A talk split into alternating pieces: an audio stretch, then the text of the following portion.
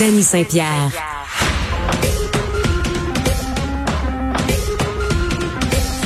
Des commentaires al dente, faciles à digérer. Denis Saint-Pierre façonne l'actualité aussi bien que la cuisine. Cube Radio. Une entente intervenue entre le gouvernement du Québec et le gouvernement fédéral sur les services de garde permettra à Québec de recevoir, semble-t-il, une somme de 6 milliards de dollars sur 5 ans. On en discute ce matin avec Mathieu Lacombe, qui est ministre de la Famille. Bonjour, Monsieur Lacombe. Bonjour. Comment avez-vous accueilli cette belle nouvelle? C'est quand même de beaux gros bidous, tout ça. Oui, ben on est heureux. Moi, je suis particulièrement heureux que cette entente-là, d'abord, soit intervenue rapidement. Oui. Donc, mon collègue fédéral et moi, Ahmed Hussein, on avait cet objectif que ce soit rapide. Donc, ça, c'est la première bonne nouvelle. Puis sinon, c'est sûr que on est très heureux à Québec que cette entente-là respecte nos compétences. Donc, c'est oui. L'argent qui nous est versé sans condition et pour lequel on a déjà indiqué là qu'on se servira notamment pour compléter notre réseau, donc offrir une place à chaque enfant du Québec. Donc, on reconnaît votre compétence parce qu'on se souvient que le Québec a été précurseur avec ses CPE puis avec l'organisation de ses services de garde. Est-ce que l'expérience du Québec va faire école au reste du Canada? Clairement. Et ça, il faut être fier de ça. Évidemment. Il faut vraiment être fier de ça parce que, d'abord, lorsque le fédéral a fait son annonce, ils ont cité le Québec en exemple. Rappelez-vous, Mme Freeland disait tout ça est parti au Québec, il faut aller en ce sens-là. Et d'ailleurs, le gouvernement fédéral, dans les objectifs qu'il a donnés aux autres provinces, et pour la forme, là, bon... il y a déjà certains seuils qui avaient été identifiés là, de création de places. Évidemment, au Québec, on est ailleurs. On est dans un autre univers parce que nous, ça fait un quart de siècle. Ça fait 25 ans qu'on fait ça. Donc, on sait ce qu'on fait. Et naturellement, ça aurait été un peu particulier que le gouvernement fédéral vienne nous dire comment faire. Donc, il va nous faire... Ça s'est déjà vu, là? Ben, c'est ce qu'on souhaitait pas. Et pour nous, c'était clair que cet argent-là devait nous être donné sans condition et qu'ensuite, nous, on l'utilise selon les priorités du gouvernement du Québec. Et une de ces priorités-là, actuellement, c'est de créer suffisamment de place pour que les enfants en aient. Oui, parce que la Fédération des intervenantes en petite enfance du Québec disent qu'il manque 75 places. Est-ce que ce budget va vous aider à les créer? Tout à fait. Il faut dire qu'on a déjà un objectif de compléter le réseau. On l'a dit. On l'a dit très publiquement. D'ailleurs, c'est la première fois là de mémoire qu'un gouvernement le dit aussi clairement. C'est-à-dire, on va compléter le réseau des services de garde éducatifs au Québec en offrant une place à chaque enfant. Je parle pas de partis politiques en campagne électorale. Là. Je parle de gouvernement au pouvoir. Oui. Donc nous, on gouvernez là, on le voit. On gouverne. On a fait ce choix-là. On s'est donné cet objectif-là comme gouvernement. Et c'est clair que maintenant qu'on a des sommes supplémentaires d'Ottawa. Vous savez, quand on a plus d'argent dans le fonds consolidé au gouvernement du Québec, dans notre budget, ça fait en sorte qu'on peut en dépenser plus pour les citoyens. Donc, c'est clair que ça va nous aider. 75 000 places, comment on intègre ça? Est-ce que vous allez rendre public des services de garde qui sont privés ou paraprivés? Comment on procède? Est-ce que vous allez construire des infrastructures? Faites-nous marcher un peu dans vos plans, là.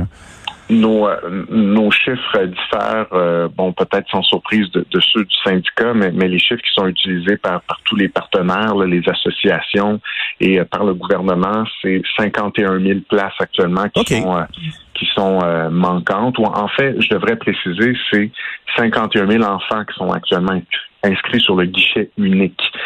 Et nous, selon les travaux qu'on a fait jusqu'à maintenant, on pense qu'il manquerait 37 000 places parce que sur la liste d'attente, il y a évidemment des enfants qui n'en ont pas besoin demain matin, mais des places réellement créées dans le réseau, selon en tout cas les données préliminaires qu'on a, on parle de 37 000. Et ce qu'on va faire, c'est créer ces places-là dans des services de garde subventionnés. Donc, ce soit des centres de la petite enfance qu'on va construire, vous avez raison, ou dans des garderies privées subventionnées, donc tous les deux à 8,50 $, ou bien en milieu familial aussi, parce qu'on a annoncé quand même des incitatifs pour essayer de créer davantage de places. Donc, si ça fonctionne, évidemment que ça pourra aussi créer de nouvelles places à 8,50 $ pour les enfants et leurs parents. Quand tu reçois des subventions, là, pis une infrastructure qui n'est pas un CPE, est-ce que tu dois suivre les mêmes paramètres éducatifs qui sont dans les CPE? Est-ce que les gens ont les ressources pour faire ça? Ben, la loi, ce qu'elle prévoit, c'est que on doit, dans chaque service de garde éducatif à l'enfance, ben d'abord, tout le monde doit respecter la même loi, les mêmes règles de sécurité. Ça c'est oui. Évident.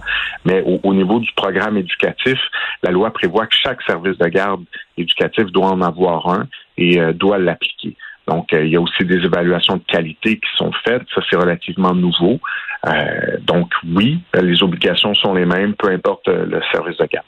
Quels sont les gains pour les enfants qui vont dans les CPE? T'sais, on a quand même 25 ans pratiquement d'histoire avec cette relation-là, avec nos enfants qui sont passés dans le CPE, puis pour avoir eu des enfants, moi, qui ont été en CPE, c'est sûr que c'est très, très, très différent d'une madame qui a une garderie dans son sous-sol puis qui bootleg de la garderie, là. Vous comprenez? Quels sont les gains que vous avez été capable de mesurer pour préparer les enfants à entrer à l'école par la suite? Ben, c'est intéressant ce que vous dites parce que, je vais vous dire, il y a beaucoup de parents pour qui la préférence, c'est d'avoir une garderie ou un centre de la petite enfance. Donc, d'avoir un service qui est dans une installation, qui a pignon sur rue avec, une dizaine d'éducatrices, des groupes. Il y a beaucoup de parents, au contraire, pour qui la préférence, c'est d'avoir accès à un service de garde en milieu familial et souvent, je dirais avec les années, le milieu familial s'est professionnalisé. Donc, il y a beaucoup d'éducatrices en milieu familial qui, souvent, ont leur diplôme d'études collégiales et apportent quelque chose de différent. Et là, où je dis que c'est intéressant, c'est que dans les indicateurs qu'on a, quand les enfants arrivent à la maternelle, il y a des études qui sont effectuées pour voir justement, comment ils arrivent à la maternelle, est-ce qu'ils sont bien préparés, est-ce qu'ils sont vulnérables. Et on s'aperçoit, par exemple, que les enfants qui ont fréquenté les CPE arrivent à la maternelle peut-être davantage outillés au niveau des connaissances ou de ce qu'ils ont appris. Par contre, on remarque que les enfants qui sont passés par les milieux familiaux, les garderies en milieu familial sont plus outillés au niveau affectif, donc dans leur développement affectif. Donc, je dirais que les services sont différents. Les enfants arrivent préparés différemment à la maternelle, mais dans tous les cas, il y a des gains. Mais pour ce qui est de ce que je vous disais, entre la différence entre un CPE puis quelqu'un qui s'improvise, parce que je faisais absolument pas allusion à une opération qui est fédérée, mais comme vous savez comme moi, là, ça se peut. Tu sais, mettons une grand-maman là, qui dit, OK, moi j'ai du temps, je vais prendre 4 enfants, je m'arrange ça slide, puis on s'arrange entre nous avec des feuilles, là, comme on dit dans le milieu. Ouais. Là. Il y a une différence, là, je veux pas. Ben oui, il y a une différence, vous avez raison, et ça, justement... Ça affecte en rien la qualité d'un service de garde dans le milieu familial. Quant à moi, c'est pas ça. Non, c'est ça. Ben, vous avez raison et je suis entièrement d'accord avec vous. Les services de garde qui sont non reconnus par le ministère, qui sont pas régis, ça, c'est quelque chose à quoi on veut mettre fin. Et dans le plan de match que je vais déposer cet automne, ça en fera partie. Je m'étais engagé à ça. Il y a unanimité chez nos partenaires. Il faut qu'on mette fin à ça parce que pour que les gens qui nous écoutent comprennent bien, on parle de gens, par exemple, qui parfois ont les meilleures intentions du monde. Ben oui, évidemment, il y a personne qui se lève le matin pour faire du mal, là, c'est très rare. Non, mais il y en a qui sont pas très bonnes non plus et qui offrent des services de garde non régis et ces personnes-là, faut être capable de les trouver et de mettre fin au service pour protéger les enfants. Donc, moi, je pense que la moindre des choses, quand on fait de la garde d'enfants au Québec, c'est d'avoir un permis. Ben, souvent, les gens n'ont pas recours à autre chose. C'est ça le problème. Puis c'est ce que vous tentez de régler, puis vous le nommez bien, puis on voit qu'il y a des sous qui sont affectés à tout ça, mais il y a des gens pour qui ils n'ont pas le choix. Ils n'arrivent pas à trouver de CPE, ils n'arrivent pas à trouver de garderie, ils n'arrivent pas à trouver de place. Puis la vie continue. Puis ils doivent trouver des solutions qui sont temporaires, qui leur conviennent pas. En combien de temps vous allez être prêt à installer les 51 000 espaces pour nos enfants pour éviter tout ce que vous venez de mentionner? Combien de temps ça va prendre? Ouais.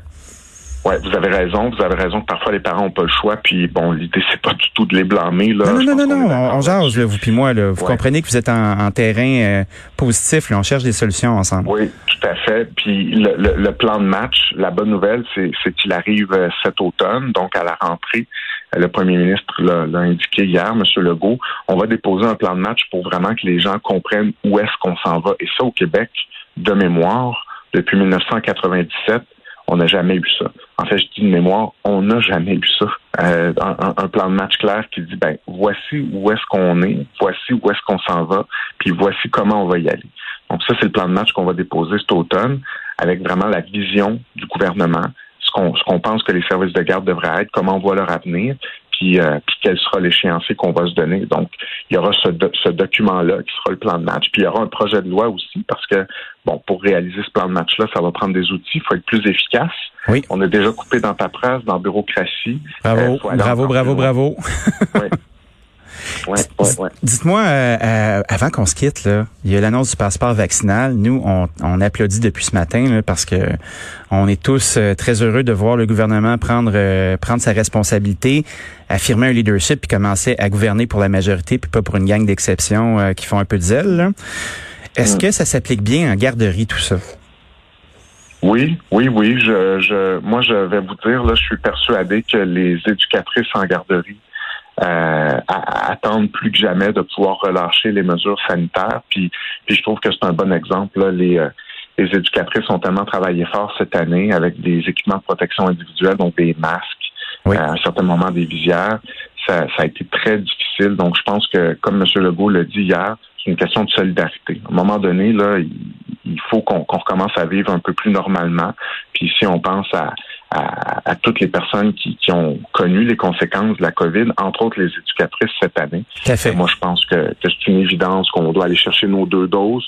Puis je pense que le passeport vaccinal, ce sera nécessaire en ce sens-là.